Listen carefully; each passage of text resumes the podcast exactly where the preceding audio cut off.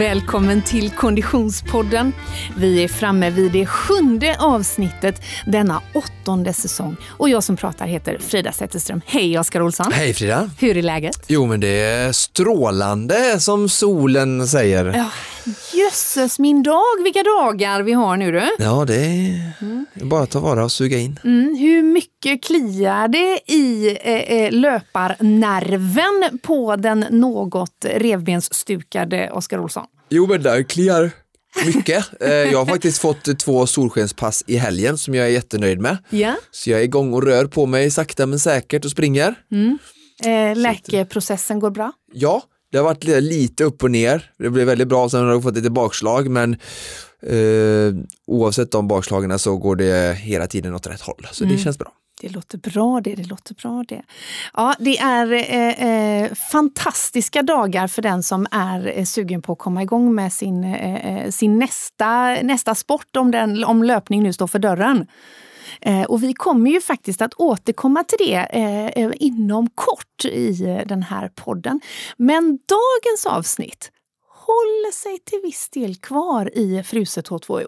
Ja, absolut. Mm. Väldigt spännande figur som gästar oss. Mm, vi ska få eh, eh, sällskap i eh, dagens avsnitt utav en välbekant poddröst, dock inte i Konditionspoddens sammanhang, så vi är väldigt taggade på detta. Eh, och, och eh, även om han är, är, är grym på podd så är han ju ännu grymmare på skidor, det får man ändå säga. Ja, verkligen. Och verkligen känd för att få ut maximalt i kapacitet sett till det han sätter in i träning. En eh, duktig entreprenör men en fantastisk idrottare och särskilt på skidor men mångsidig som idrottare och kan ju behärska både cykel och löpning och simning också. Mm. Eh, varit inne lite på triathlon eh, vid olika tider i under sin karriär mm. Eh, och testat så att eh, välmeriterad med framförallt skivor och eh, mm, som precis. sagt eh, otroligt eh, duktig och framgångsrik med tanke på hur lite han tränar relativt sett. Ja, och det, just det där har han ju eh, omsatt i, i coachingverksamhet också.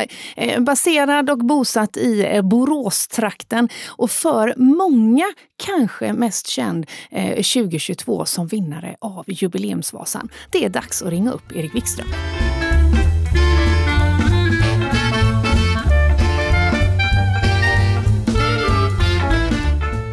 Vi är så himla glada att vi har med oss våran poddpartner Asics eh, genom den här säsongen. Och i förra veckan så pratade vi om en eh, nykomling i Asics Nimbus-familjen. Just det. Mm. Oskar, du har ju kört en uh, unboxing på den i veckan här. ja, ja, jag har uh, testat den också. Den var uh, lätt, 247 gram och den featuren som jag blev mest positivt chockad över var ju alltså den Alltså det kallas ju för sula, alltså det är inte konstigt men alltså sulan som är ovanpå foten där snörningen går runt, mm. den var liksom elastisk. Alltså sådär löjligt skönt elastisk. Jag har aldrig varit med om någon sko som har det och äh, det var så skönt. Bra! Ja, så det var en helt ny feature och jag måste erkänna villigt att jag är lite opåläst just om detta. Det kommer säkert komma på fler skor, kanske på andra konkurrenter också. Ja. Jag vet inte om det här är en ny grej inom skobranschen men ja. Oavsett så var det ju en grymt ny feature. Bra där, okej. Okay. Eh, Nimbus 24 alltså. Är de väldigt svettiga, Oskar? Svettiga? Ja, vi skulle lotta ut dem ju. Ja, just det. ja. Nej, de har nog blivit svettiga jag sprang lugnt. Ja, ja, det låter bra det. Ja, för visst är det så Niklas att vi eh, kommer att låta en Konditionspodden-lyssnare få springa i Asics Nimbus 24? Ja. Mm. kan hon heta vara... Frida? ja, ja, precis.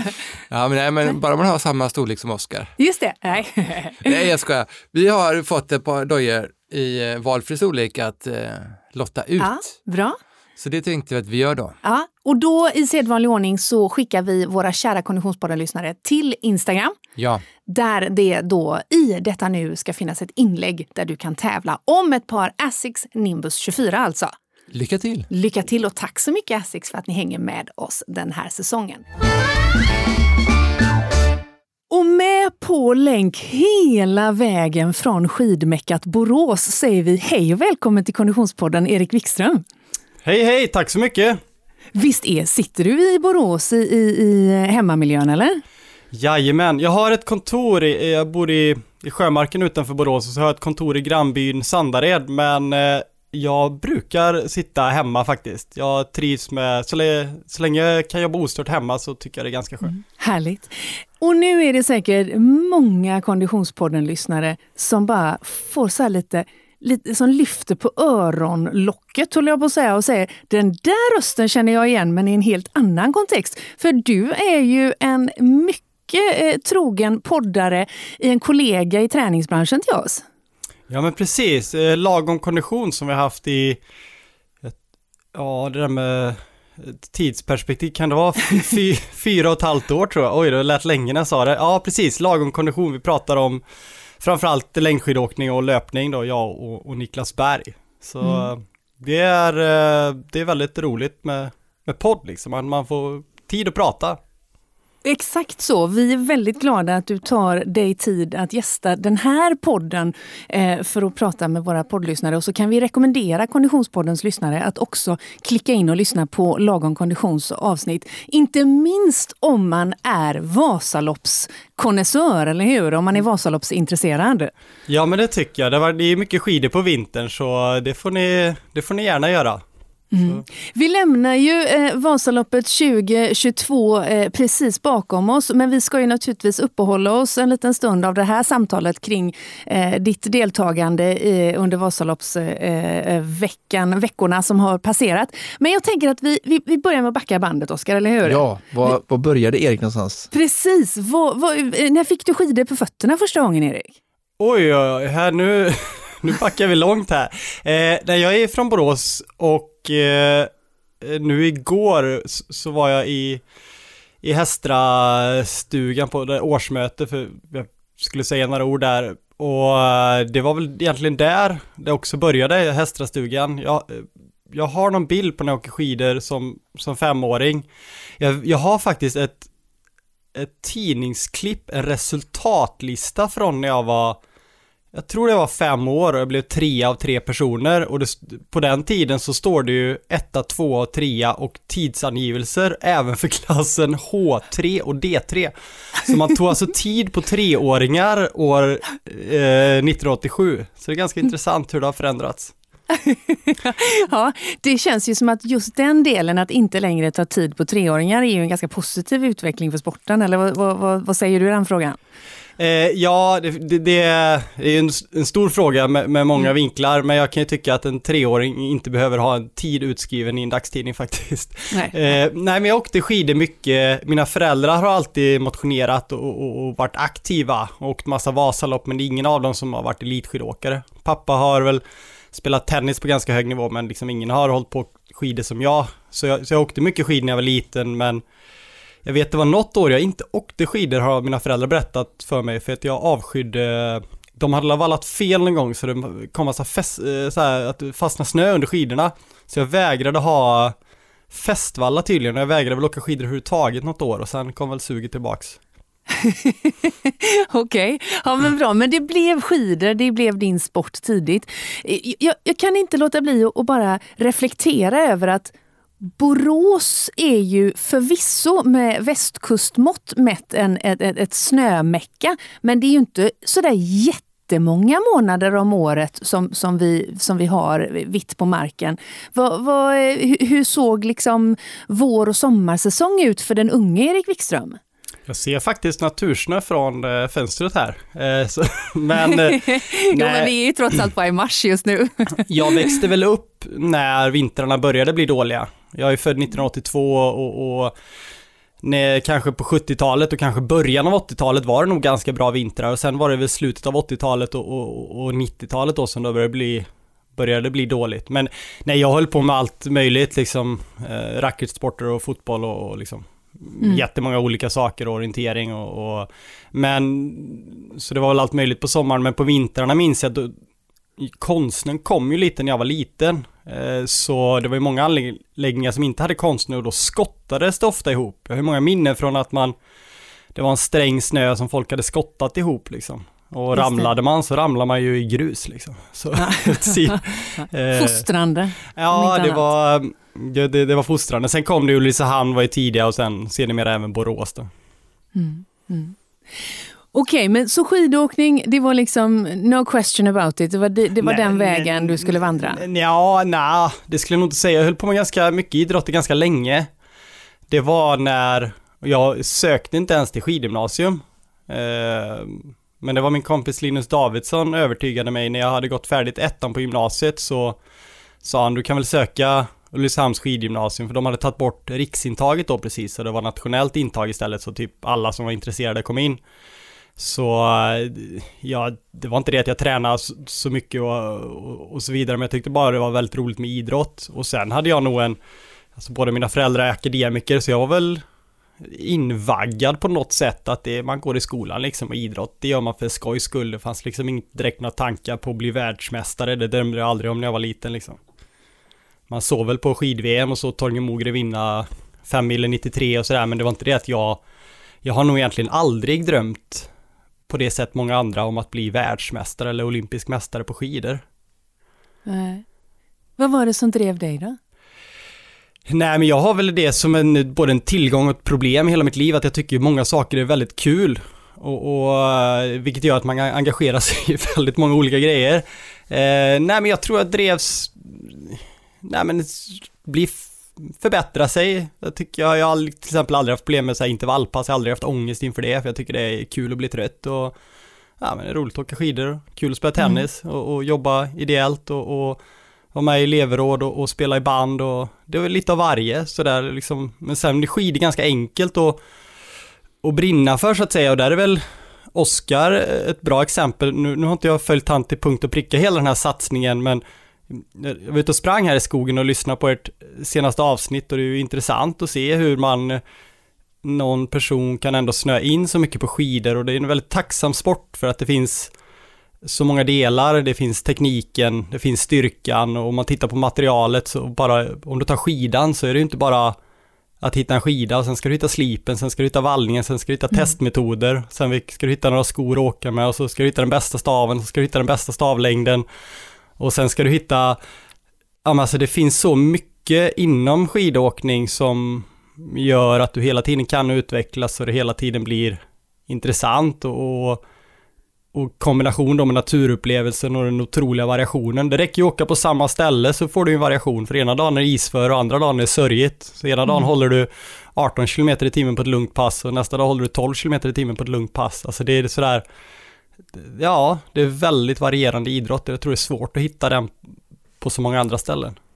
Mm.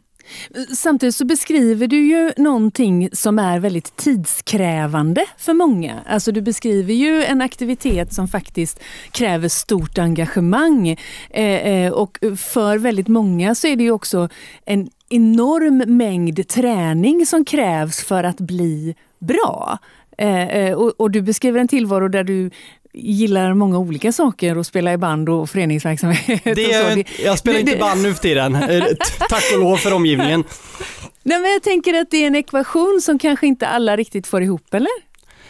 Längdskidåkning är, eh, jag slutade med, med längdskidåkning under ett antal år. Och, mm. och det berodde mycket på att jag, det blir ju, ja men lite som triathlon kanske, det blir väldigt tidskrävande även om man bortser från själva träningstiden på sommaren behöver du inte, har du ett par rullskidor och, och ett par stavar och du vässar stavspetsarna och sticker ut hemifrån varje dag så, så behöver inte det vara så tidskrävande. Jag menar, kör du rullskidor allt vad du orkar i 45 minuter så är det jättebra träning och så nästa dag kan du springa i 45 minuter. Alltså så här. Det är ju på vintern när man ska åka bil till ett mm. skidspår, åka bil sex timmar till ett sidningslopp och eh, valla ett par skidor själv eller att lämna in dem och testa skidor, det är väldigt tidskrävande. Det är, det är ju dels tjusningen men det är ju något som kanske inte jag tycker är det bästa med, med sporten. Jag tycker ju mest om att, att träna liksom. Det tycker jag är mm. väldigt roligt. Jag ser ju väldigt stor glädje i själva träningen och går inte igång så mycket på att testa olika glidvallar liksom. Mm, mm. När, när, eh, vi, vi, vi, började ju att ta en titt på, på din eh, eh, utveckling som atlet och du har berört att eh, du kommer från en akademisk familj. För visst har även du valt det spåret? Visst har även du läst eh, eh olika delar av, av eh, idrott och hälsa inom akademin, eller hur? Eh, ja, jag, jag har läst eh, molekylärbiologi och, och jag har en masters i Ja, det är molekylärbiologi har jag en masters i. Uh, mm. Och sen jobbade jag som doktorand i två år på mm. SLU, Sveriges lantbruksuniversitet och forskade på celler i komjölk och skrev en licentiatavhandling. Men jag har liksom inte studerat idrottsvetenskap eller liknande. Mm. utan det har varit, mer varit molekyler. Men mm. det här är ju, det är ju så länge sedan så jag minns, uh, jag minns knappt vad jag skrev min avhandling om liksom. Men har du aldrig lockats i riktningen att, att äh, läsa idrottsvetenskap eller, eller nutrition? Eller liknande? Jag tänker, för idag är ju, äh, de flesta känner ju säkert till att, att idrott och, och Wikström coaching är ju din profession idag och du jobbar mm. ju med, med, eh, med träning på heltid. Mm.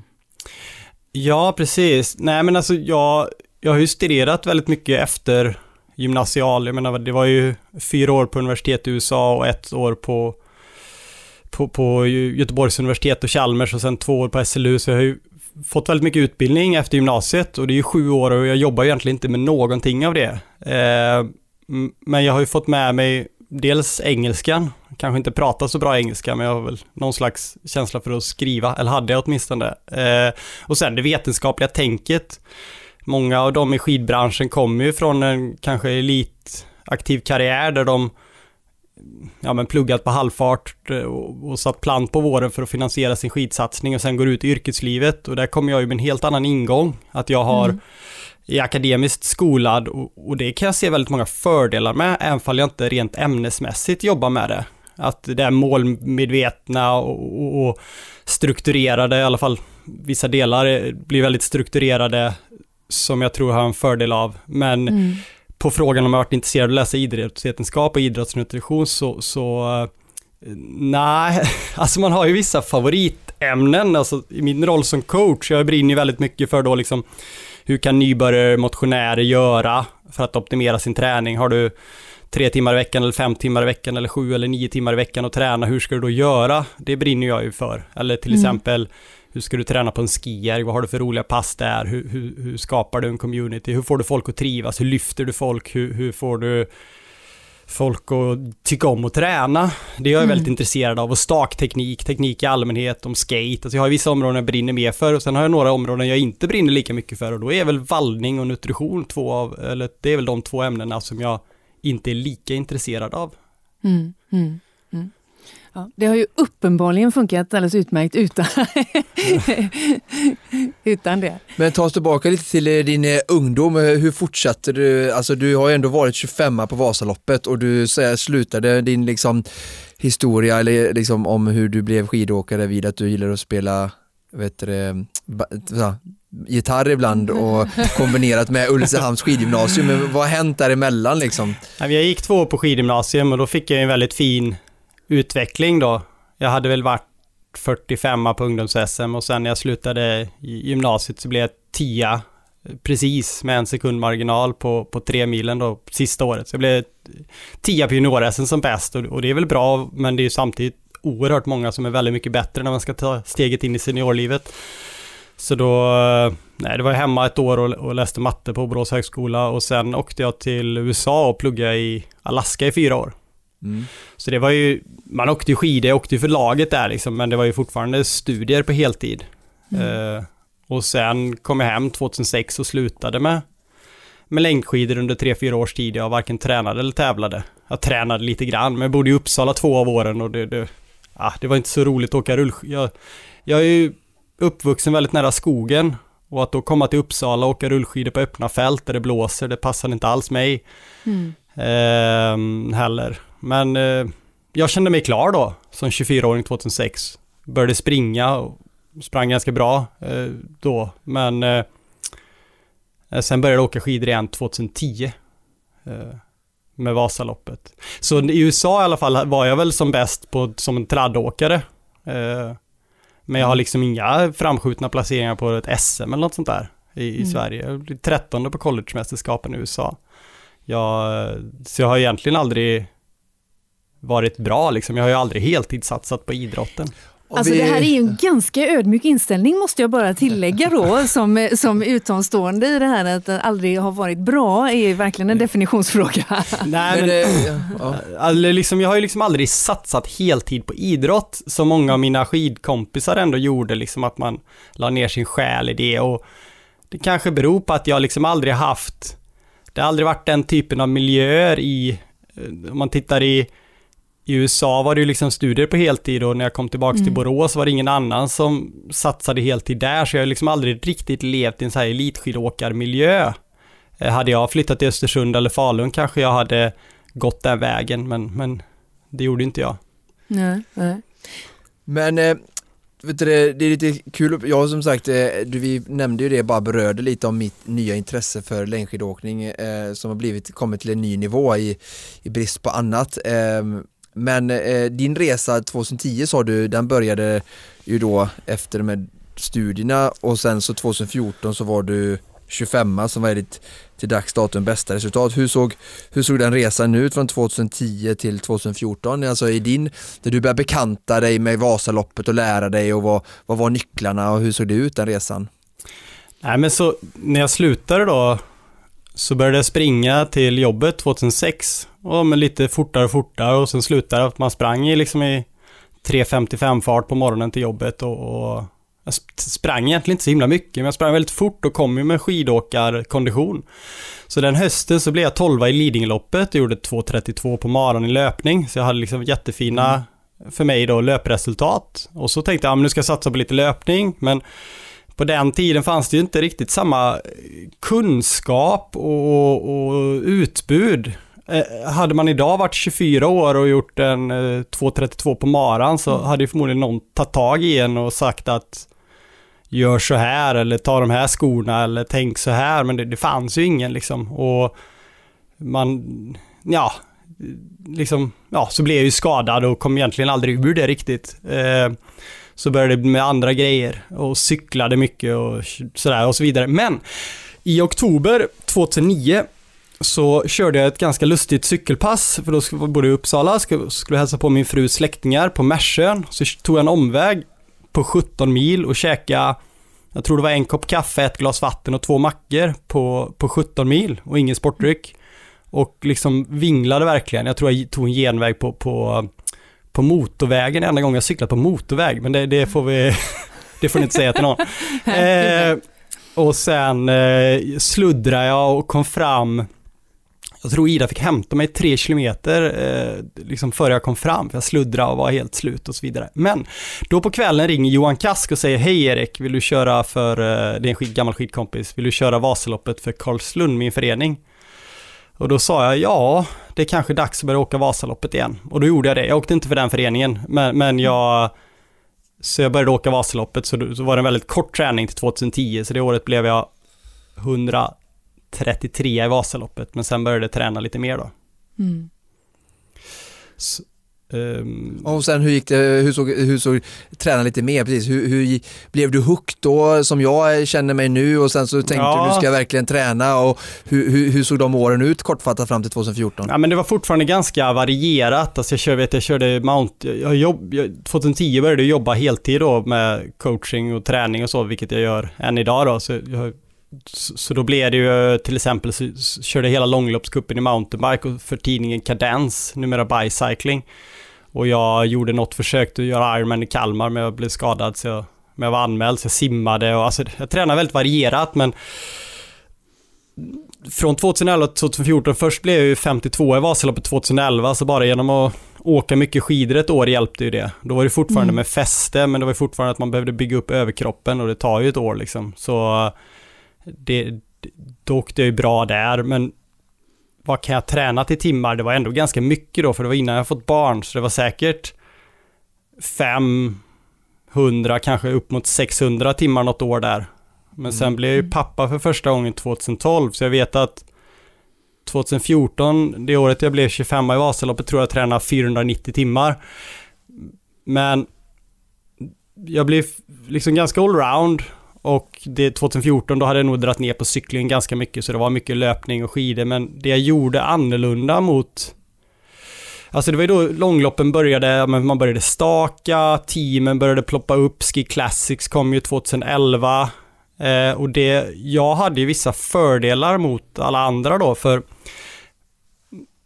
på den tiden så var det ju traddåkare som skulle börja åka långlopp och den enda förändring de gjorde i träning det var ju att de stakade i princip. De fortsatte att köra korta stenhårda intervaller och långa lugna stakpass. Medan jag tänkte att ja, men Vasaloppet det går ut på att köra fyra timmar halvhårt. Det är det jag behöver träna på. Ehm, så ett träningspass jag började köra hösten 2013. Träningspasset heter ju då Fall of the 13. Det är mm. väldigt, väldigt enkelt, men det är att köra 90 minuter lugnt, eh, 75 minuter långloppsfart och 10 minuter allt vad man orkar och sen varva ner 5 minuter. Och ett väldigt simpelt pass, men stenhårt mentalt. Och det märker jag när man nu, nu har jag en coachinggrupp med, med framförallt generella program, men då när jag har skrivit individuella träningsprogram så har jag märkt att det är ett pass som många gärna undviker för att det är liksom det är alltid lätt att hitta ett ursäkt i det passet eftersom du, du ska ju åka 75 minuter långloppsfart solo och sen spurta efter det. Och det är ett väldigt svårt pass, för när du har åkt 75 minuter ganska hårt så är det inte alltid pulsen ökar de sista 10 minuterna utan snarare tvärtom minskar för du är så trött muskulärt. Men det som hände då under den här hösten, det var att jag lärde mig att långspurta de här 10 minuterna och blev väldigt duktig i den här långloppsfarten. Så när jag kom till tävlingarna, då tyckte jag ju de gick nästan lugnt i början, för på den tiden var det inte att man trampade gasen i botten direkt, utan jag var så van vid att pressa mig solo, så det var liksom så enkelt för mig att lägga Varför mig... har det blivit så att det är så nu? För det har jag verkligen upplevt, jag som är helt ny och som inte har sett historien som du har. Varför är det gasen i botten nu för? Det är därför Nej. jag aldrig hänger med. Men jag tror folk är så vältränade och de har ingen respekt för mm. distansen längre. Det, de vet att de orkar. Ja. Nej men så jag körde ett pass där och överlag körde jag väldigt mycket halvhård träning. Jag har liksom egentligen aldrig, mång, jag tränar väldigt mycket mindre än vad de som är runt omkring mig resultatlistan gör jag får ofta frågor om jag kör mycket intervaller men det har jag egentligen aldrig gjort utan det har mer varit att jag, jag såsar inte när jag kör lugnt. Men, så det var ju en grej att den här halvhårda träningen var ett stort inslag för mig och inte för andra. Och sen var en del att jag körde mycket skierg. Jag började köra skierg 2010 och det elitåkarna gjorde med skierg, det var att de sa det där är ingen riktig träning, det där är en TV-shopsprodukt. Så det var väldigt få elitåkare, i alla fall då 2010, 2011, 2012 som körde skierg, medan jag hade kört det väldigt mycket för jag insåg att det är ju fantastisk träning. Eh, och en tredje del som kanske är den allra viktigaste var att jag körde ju otroligt mycket på fyror. Och det gör väldigt många elitåkare idag, men då, då körde ju långloppslagen ofta på treor på långpass och tvåor på intervallpass. Och nu har ju de förskjutit det så många långloppslag kanske kör fyror på långpass och treor på intervallpass eller till och med fyror på intervallpass medan jag kanske körde fyror på alltihop. Så de här tre grejerna sammanlagt gjorde att jag mm. fick en viss fördel Spännande. mot de här världsstjärnorna. Så jag menar när jag spurtar i Vasaloppet och blir 25 då har jag ju OS-guldmedaljörer och Vasaloppssegrar omkring mig och även efter mig i resultatlistan. Och det var ju en helt eh, surrealistisk upplevelse och jag kommer ju aldrig glömma när man åker in i Moraparken och har, det var en stor klunga på slutet, jag var bara 33 sekunder efter och, och att åka in i Moraparken med helikoptern ovanför sig, det var, nej det kommer jag aldrig glömma.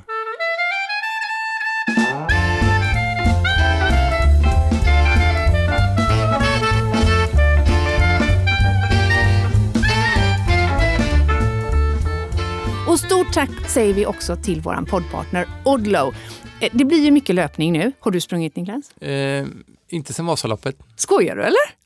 Ja. Jag har i alla fall börjat löpträna. Eh, du blev lite förvånad när du ringde i, igår och jag svarade fast det var jag som var på löprundan. Ja, ja jag tänkte här, det är bara jag som pratar när jag springer. Så att, nej, jag vet att du springer men ja. inte att du brukar svara i telefon. Så. Ja, det händer. Men du, jag är ju nu då i ett garderobsskifte som så många andra. Från eh, modeguru till träningsguru? Nej, från min Odlo skidgarderob till min Odlo löpargarderob. Aha, du tänker så. Modeguru-delen följer med. Ah, okay, okay. Mm. Nej men skämt åsido, om du skulle rekommendera ett Odlo löparplagg till mig eh, att plocka fram, för jag, vad ska jag satsa på?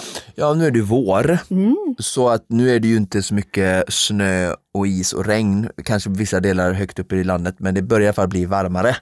Och så här eh, vår och höst, då tycker jag att eh, löpvästen är det bästa och viktigaste plagget att ha. Så att en, eh, såklart en långärmad, eh, tunn eh, lager 1 som är eh, ändå lite varm, eh, eller som eh, släpper igenom och så, men sen skyddar från alltså, armarna för det blir ju kallt om armarna oftast.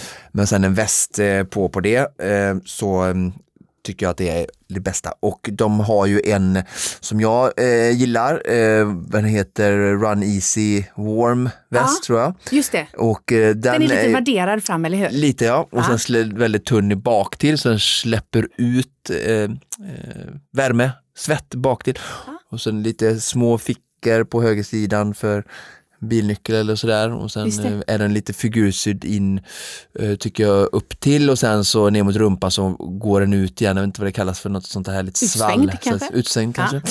Så den går ner lite över rumpan eller ja, nej men den är lite Ja, figursydd okej. så, så den är Ja. skön. Jag tycker den, jag föredrar den inte helt rakt. Ja, just det. Warm Easy, alltså löparväst från Odlow. Nej, det är eh, eh, Zero Weight Warm. Zero Weight, Weight Warm Warm. Just det, det låter Mm. ännu bättre.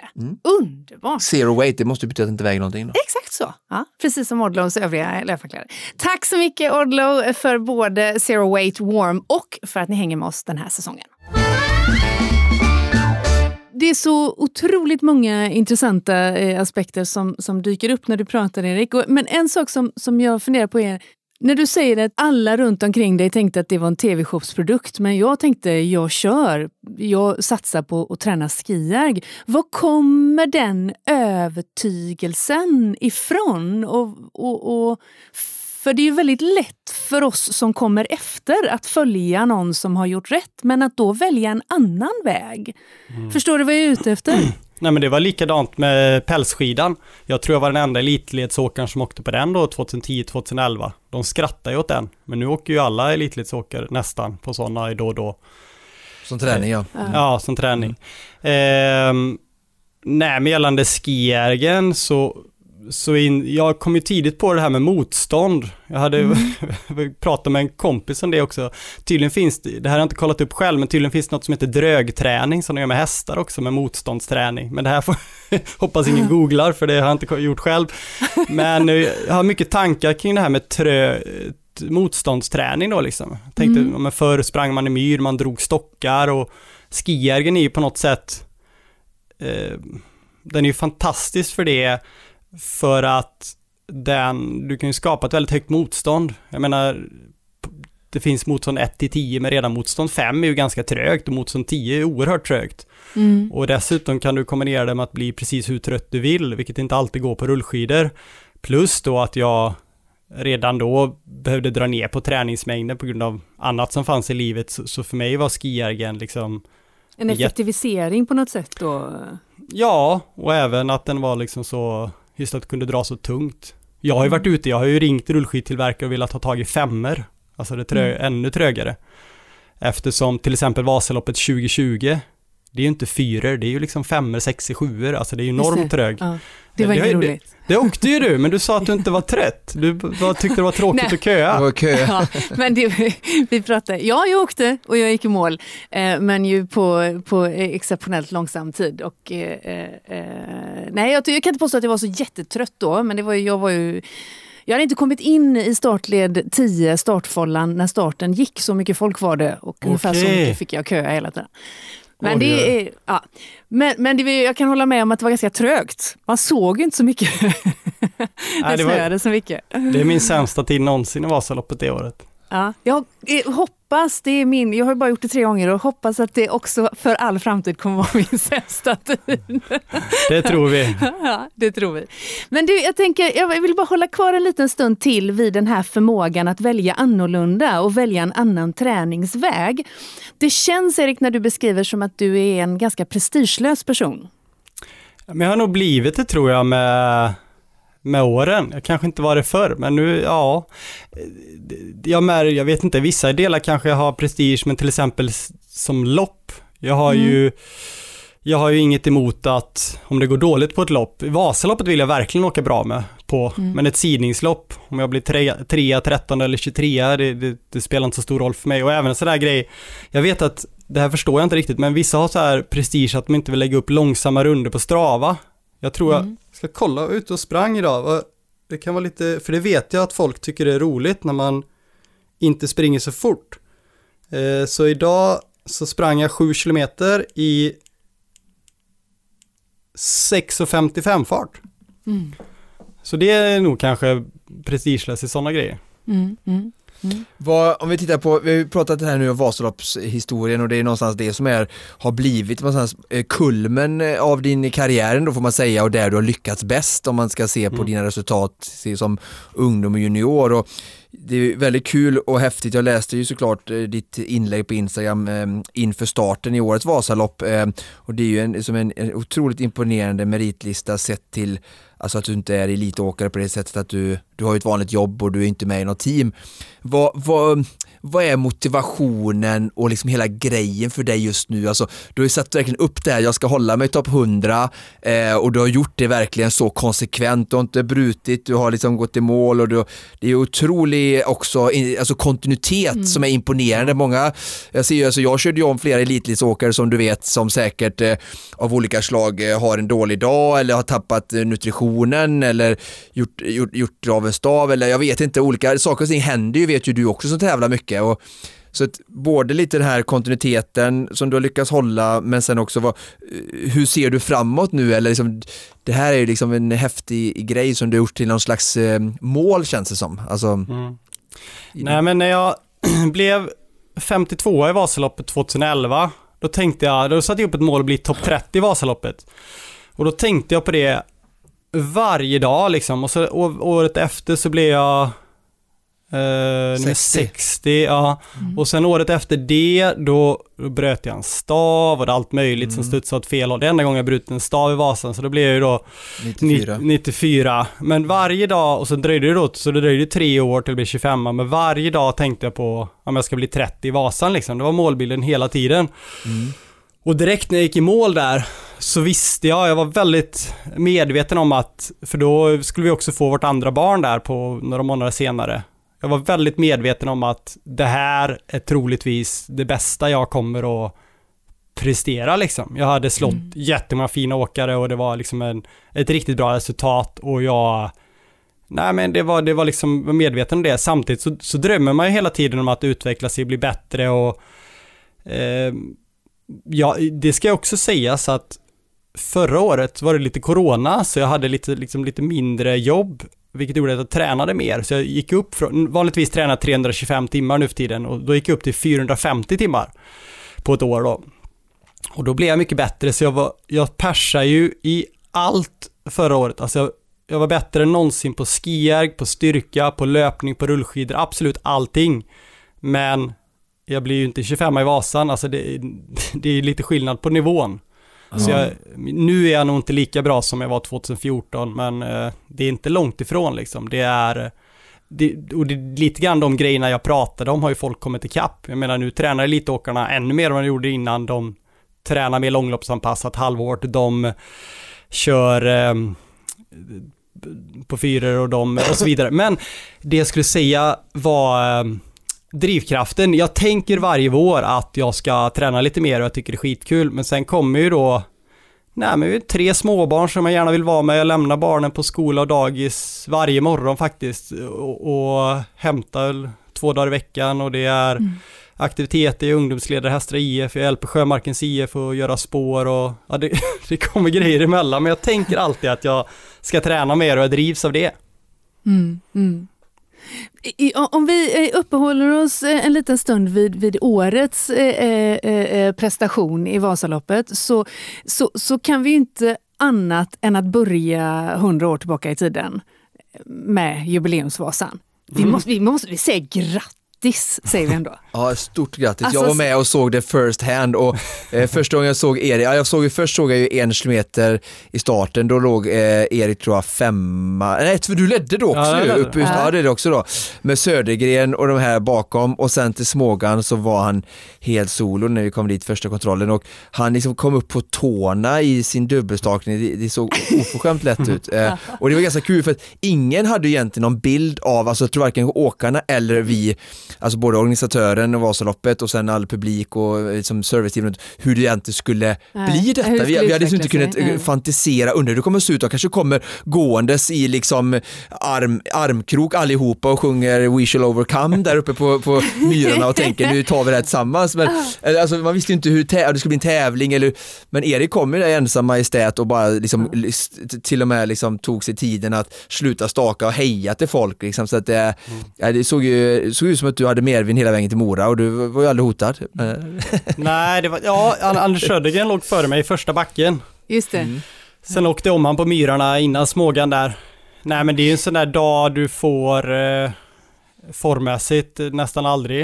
Eh, Men det var, jag kände mig ju stark hela dagen och jag hade fint glid på skidorna. Kärran gled fint i kallsnön. Det var, nej men det var ju en otrolig upplevelse att få, ja men hela grejen och, och, och jag, jag vet att du har följt Thomas Ottosson på nära håll liksom hela den här Mm. att Mm.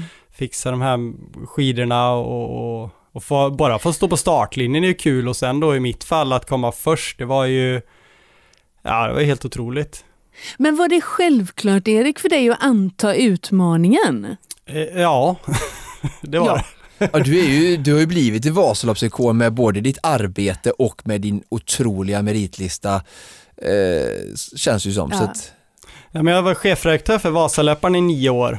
Mm. Och, och, så jag känner ju organisationen väldigt väl och det, det var ju, nej men det, och jag har ju sprungit Ultravasan två gånger och cyklat Cykelvasan två gånger och gått Vasaloppsleden och så, så liksom, eh, det, det, ja men det kändes, Dricker blå, blåbärssoppa varje dag? Och... eh, nej det, däremot, nej. Men man noterar ju klockan 19.22 varje kväll, det, då kollar man ju på, när man, när man står där på klockan så tänker man alltid på Vasaloppet liksom. Mm. 1922. Mm. Så... eh, gör, inte, gör inte ni det? Shit, jag fattar inte vad han menar. Nej, det har jag aldrig gjort. Eh, nej, så det, var, så det var det jag var i, i klubbstugan igår och pratade lite om det. Vi hade en annan tjej där, Johanna Sundström med från klubben, så vi fick berätta om det lite och jag ska ha någon kortare föreläsning nästa vecka. Så det, men det är ju vilken reaktion det har blivit från det liksom. Det var, man är på något barnkalas och föräldrar man inte ens känner igen kommer fram och, och vill gratulera och prata om jubileumsvasan och, och, och dagispedagogerna liksom vill prata. Alltså det är ett otroligt intresse verkligen och, och det är jättekul och att det blev som grej. Hur, vad blev din slut, vad blev segertiden på jubileumsvasan? 6.57. 6.57. Går det att, att, att, att liksom summera och förklara hur mycket jobbigare det faktiskt är att åka under jubileumsvasan förutsättningar med den sortens utrustning? Kontra det du gjorde när du åkte du gjorde. 350. Precis. Nej men jag åkte ju tränade på blöt konstnär här hemma Mm. och, och, och käran slits bort på nolltid på, på konstnö och går väldigt, Ja. väldigt trögt. Så att de träningspassen jag hade gjort här innan gick otroligt trögt. Så, det, så sen när jag kom upp och åkte en sväng på myrarna dagen innan så kände jag wow, det här går ju superlätt liksom. Så Mm. eh, mitt snabbaste pass tror jag var mitt snabbaste träningspass var 12,3 km i timmen och, och jubileumsvasan åkte jag då 95 km i 13,6 tror Mm, jag, kilometer i mm, timmen. Så jag åkte ju mycket snabbare i 9,5 mil än vad jag hade gjort på korta turer hemma. Så för Du mig... ser, trögheten eh, hjälpte dig igen, återigen. Precis, det är det. Det var ju, Tröghetsprincipen alla Wikström. exakt. Det är inte så många som efter avslutad jubileumsvasan säger gud det här går ju skitlätt.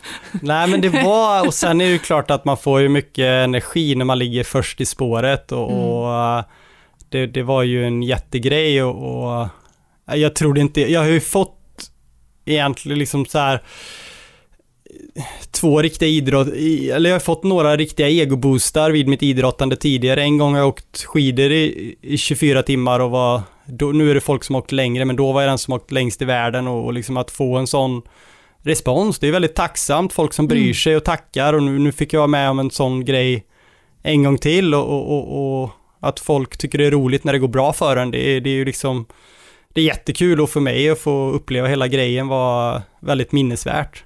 Mm, mm. Ja, det är som sagt stort grattis alltså, det är fantastiskt. tack. Men sen skulle du ju då eh, ladda om för att inte bryta sviten utav det Topp traditionella Vasaloppet Topp 100. Som ju, alltså det är, snyter man inte ur armvecket, tänker jag. Inte ens om man heter Erik Wikström. Nej, och då kom Hur var som- den? Ja. Kom, nej, det var ju... Så då efter jubileumsfasen hade vi sportlov i Åre, så det blev inte så mycket träning, och mest snowboard och alpint då.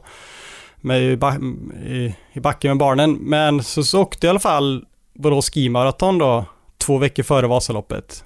Och eh, då kom ju din, eh, han killen som sitter ungefär en meter ifrån dig och eh, kom och nosade. Nej men ja, ja alltså det, det kändes bra liksom rent. Jag hade helt okej skidor, kom upp i puls och kändes okej men själva prestationen var inte det jag brukar och plötsligt så kommer ju Oskar där bakom och åker i kapp och eh, det är ju det, det är ju tufft. Mentalt i alla fall. Nej då. Men så åkte vi ihop lite grann men sen kroknade Oskar så jag slog han så jag blev tia i det loppet men Mm. eh, det är ett sånt lopp jag ska bli som sämst fyra i, eh, med en normal dag. Just det. Eh, men, men Vad kände, vad kände du då? Vad, liksom, för vad hade vi då? Då har vi två veckor kvar ungefär Ja, va? Ja, så det Vad- resultatet hade ju inte räckt i topp 200 Nej. troligtvis. Och vad händer i dig då? Nej men alltså jag har svårt att, att ladda om. Jag, jag brukar säga att jag tävlar hårdare än jag tränar. Och jag, liksom som jubileumsvasan, det var jag väldigt sugen på. Jag hade laddat för det och, och går det dessutom bra då blir det ganska stort fall efter det liksom. Mm. Och jag visste det här innan att det kommer vara svårt att ladda om. För så är det likadant efter Vasaloppet. Men nu har det ändå gått en och en halv vecka efter Vasaloppet. Jag har ju inte varit i närheten av att köra något intervallpass liksom. Det, det funkat för mig. Jag ju liksom, det blir en sån urladdning. Eh, Mm. Men Nej, så då tänkte jag hur ska det här gå och ladda om mentalt. Men så prövade jag i alla fall och eh, försökte träna lite mer. Eh, det är lite mindre skidkurser sista veckan inför Vasaloppet. Och, och jag hade mer tid att träna. och, eh, Körde några två timmars pass och tyckte det gick bättre och bättre. Och jag åkte lite, det kan ju vara ett rätt bra tips när man känner sig, jag känner mig rätt sänkt efter Borås skivmaraton och så tränar jag, och hade kommit lite blöt nysnö i Borås och så tränar man på det och det går ju trögt, det går ju trögare än träskidor liksom. Så det var Ah, då gräver man ju ner sig ännu mer, men så fick jag ett par träningspass där det var riktigt snabbfört och då lurar man sig själv till att det känns bättre. För då får man ju mycket bättre snittfart, så tänkte jag, ja men nu känns det lite bättre, men det var ju bara hyckleri, men så blev det ändå lite, lite bättre och eh, sen när Vasaloppet är då, nej men jag brukar kunna lyfta mig just i, i, i Vasaloppet liksom. Så Mm. eh, det var precis att jag hann ladda om. Jag hade jubileumsvasan varit två veckor före Vasaloppet hade det nog inte hunnit liksom. Mm, mm. Ja, du, du lyckades ju onekligen eh, med bravur. eh, Årets Vasalopp, vad blev det? 350 81 81 ja, 350. eh, Hur, kort eh, recap på, alltså jag kan säga det till alla som lyssnar här nu, ehm, det finns ett utförliga trevliga race reports från de här loppen av Erik själv i lagom kondition, mer utförligt för er som vill lyssna närmare. Men för våra lyssnare här kortfattat, hur kan du beskriva från start till mål hur du upplevde det och eh, är du nöjd med 81 med tanke på det du hade tränat och med den kanske lite haltande förberedelsen i och med din urladdning mentalt och fysiskt den 12 februari? Nej men först och främst är jag väldigt nöjd. Nu blev jag 67 förra året och 81 i år men jag tycker ändå det. Det har ju varit också en del träning på träskidor vilket är mycket diagonal och inte stakning. Mm. Och sen har jag, nu, det blir ju inte så mycket träning senaste 12 månaderna liksom. Det blir ju en bra bit under 400 timmar och helst vill jag ju träna mer än så. Men jag tyckte mig vara lite klen i backen liksom, lite, jag var 87 på toppen, hade hellre velat vara bättre än så, men sen fick jag en ganska bra resa och bra klungor och ja, jag behövde inte dra jättemycket själv utan jag tyckte att det gick liksom bra loppet igenom. Jag kör ofta dåligt på falskplatån, alltså mellan Risberg och Evertsberg. Eh, där tyckte jag att jag inte åkte så bra, men resten tycker jag att jag, nej men det funkar helt okej. Okay. Sen är man ju alltid sugen som sagt på att träna mer. Jag är motiverad och, och liksom bli, att bli, eh, att bli bättre och nu är det lite motivation att hålla dig bara jag hörde om din krasch och krya på ja, det. Fast... Precis, jag tänkte, jag inser när du inte i den här extremt snabba race-reporten eh, uppehåller dig eh, 13 sekunder efter start, att du klarade dig förbi det där. Ja, jag märkte inte det. Jag visste inte om det. Du visste inte ens om det? Nej, nej för jag stod längre fram. I, Vad är din första tanke och kommentar om det som hände? För mig är det jag är ju helt nollad egentligen, för jag har ju inte åkt Vasaloppet innan, så jag, jag tänker det här kanske är normalt. Nej, nej, nej, det är det inte alls. Det, det är speciellt. Så liksom i, i vår coachinggrupp, i vår, vår, interna grupp, där berättar ju alla om de här stavarna de har mm. sett längs vägen och skidorna och det har de inte alls gjort på samma sätt innan, så det här var unikt. Men det jag inte förstår är att det var så många olika krascher, att men det är väl antagligen att det var isiga spår på något sätt. Um, nej, så, så, det... Jag såg ju vad som hände, det här var ju precis framför mig så jag såg ju det i slow, slow motion. Jag har till och med drömt om det en natt, liksom, jag ser den här killen byta spår liksom, men hinner ändå tänka så här, liksom, det där går ju inte liksom, men ändå så gör han det och så.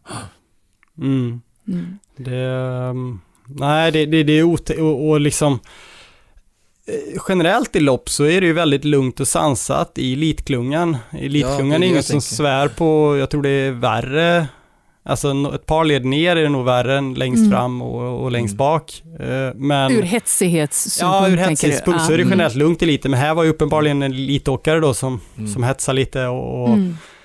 Mm. Jag, jag menar, jag tycker man ska få lov att byta spår på, på startgärdet om det finns en lucka och man kan göra det säkert. Men jag menar, man kan ju inte knuffas in. Det är ju, det är ju, det är ju farligt. Liksom. Mm. Och, uppe, och för dig som råkade illa ut rent fysiskt. Liksom. Ja. Och, och, många med mig. Jag kände mig lindrigt nästan. Vissa bröt ju fingrar och andra saker på plats och inte nu kunde Nu är ju liksom ett antal revben kanske inte så lindrigt skulle inte jag säga. men, men, men, det är också det en definitionsfråga. men du Erik. Jag kom ju i mål i alla fall. Ja, det gjorde du med, den, med bravur. Vi ska alldeles strax släppa dig för jag vet att du har ett tajt schema. Men jag måste bara säga att vi, vi kastade ut frågan på Konditionspoddens Instagram för några veckor sedan om vad vårat gäng, våra följare, våra kompisar tycker i frågan Vasaloppets massstarts vara eller icke vara just med, eh, med anledning av det som hände i starten och, och, och den kraschen. Eh, eh, vi får ju en mängd svar. Mm. Och men vi är ändå intresserade av att höra dina tankegångar kring det. Och kanske med Marcia Longa som bakgrund som ett exempel bara för att kunna ha någon referens. För att vid, vid första anblick så är det ju en självklarhet både för mig så här att men det är klart det ska vara massstarter, det har alltid varit och jag är en traditionsenlig människa men jag är ändå en människa som gillar att utmana och tänka framåt och att man kan utveckla och tänka på saker och allting inte är svart eller vitt utan att, liksom, att jag har landat i vad det skulle vara. Men det är ändå kul att ha Marcia Longa som är det näst största loppet ihop med Birken kanske som referens. Mm. Eh, först och främst ska jag säga att det var Ida, det glömde jag säga innan, det var Ida Palmberg som bröt skidan och inte Ida Dahl okay. i starten. Eh, apropå, jag lyssnade på ert avsnitt där. Ah, tack, eh, tack. Sen kan jag inte tänka mig att Daniel Tunnell körde loppet. Det måste det Rickard Tunnell då? Rickard. Ja, jag, bra, det kommer massa bra rättelser Ja, jag är ja. intresserad av korrekturläsning, det har jag ja, gjort mycket.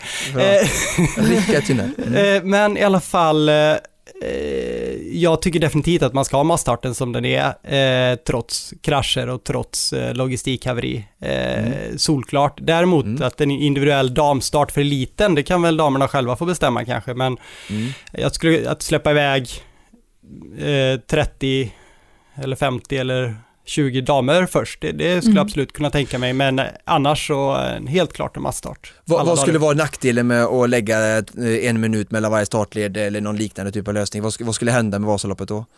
Det skulle inte bli lika mäktigt i starten. Det är ett av landmärkena för hela Sverige. Alltså själva de här sekunderna då? Ja men det, det är så. Ja. Jag var jättespännande att höra. Och då, ja. då försvinner det liksom. Ja. Nej, det är solklart. Mm, mm. Spännande. Mm, bra. Ja. Ja, ja. det tar, tar med oss det. Ja. Underbart. Du Erik, vad, vad, eh, hur, hur, förresten, hur känns det just nu? Vi är ett par veckor efter, eller nu när vi spelar in det här är vi ju bara en och en halv vecka efter målgång.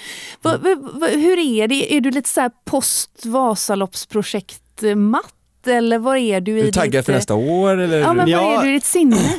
Nej men jag försöker att ta det, ja men eh, ta inte träna så mycket nu eller liksom att man tar igen sig lite nu. Jag har ju varit borta en del från familjen under vintern och att man Mm. tar det som det kommer. Men det jag vill göra är att komma igång med löpning. Jag är ganska dålig på att underhålla den under vintern. Så jag springer en liten sväng varje dag och så har jag några lektioner. Det är inte så mycket nu men då ändå rör på sig och jag tänker jag tar två veckor lugnt nu och sen är det att stegra träningen och Nej, jag är supertaggad liksom och, och, och kul också med Oskar att han kör en Vasaloppssatsning så han får komma till Borås så får vi visa han Bredaredsrundan här. Gud, Mer än gärna. Eh, eh, ja, Jag vill bli, jag vill bli vet du, riktigt omtumlad och förnedrad på alla träningspass som bara går att hitta. det, det, det går bra. Eh, Mm.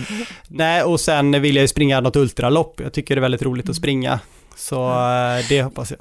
Jag, jag skulle kunna tipsa om ett projekt som kallas för Supervasan som vi gladeligen skulle bjuda in till. Ja, det är många, många har frågat mig om jag också ska göra det där. Men, men du har väl redan ska ni göra det igen? Jajamän. Jaha, ja det det, visste jag tre, inte. ja, det här är ju, eh, på riktigt så är ju detta faktiskt en, en, en ny tradition. Det blir tredje gången eh, och eh, nu är det ju eh, några av dina gelikar som inte längre kommer låta Oskar sitta ensam på tronen. Så Jaha. att, eh, eh, vi kanske får anledning att återkomma Erik. Ja, ja, absolut. Det får vi göra. Du skickar, skyndar iväg till dina coachingkunder Ja. nu och lycka Ja. till i eftermiddag. Verkligen! Ja, tack så mycket. Kul att få vara med. Tusen tack för att du tog dig tid och vi, vi skickar lyssnarna vidare till lagom kondition efter avslutat avsnitt. Hej då Erik Wikström! Hej då!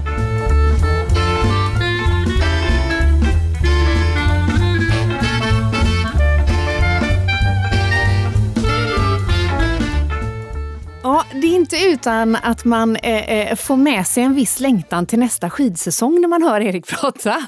Nej, det är svårt att inte bli inspirerad av Erik. Så han har ju stor kärlek till eh, längdskidåkningen. Ja, men verkligen. Och han har verkligen en förmåga att eh, eh, väldigt ödmjukt inspirera, måste jag säga. Det Och dela med sig väldigt generöst. Han pratar om sina tips med hur med motstånd och träningssätt som han applicerade tidigt som sen många apade efter och sådär. Så att han är ju ingen alls som, som eh, håller undan någonting utan väldigt ärligt och ödmjukt öppet pratar om eh, sin erfarenhet som han har fått genom många år av gedigen träning och tävlande. Mm, ja men verkligen. Och också precis som du sa i, i inledningen där att han, han har ju en förmåga att få utväxling på eh, eh, mindre antal timmar kanske i, sett i relation till många av hans kollegor.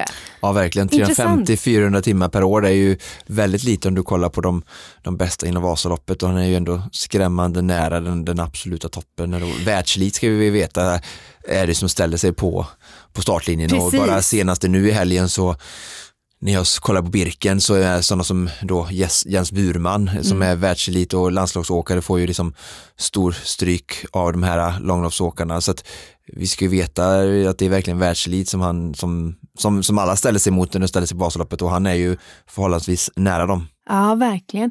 Jag, jag reflekterar när han pratar om att han refererar hela tiden till, eller inte hela tiden, men han refererar ofta till träningsmängd i timmar på ett år.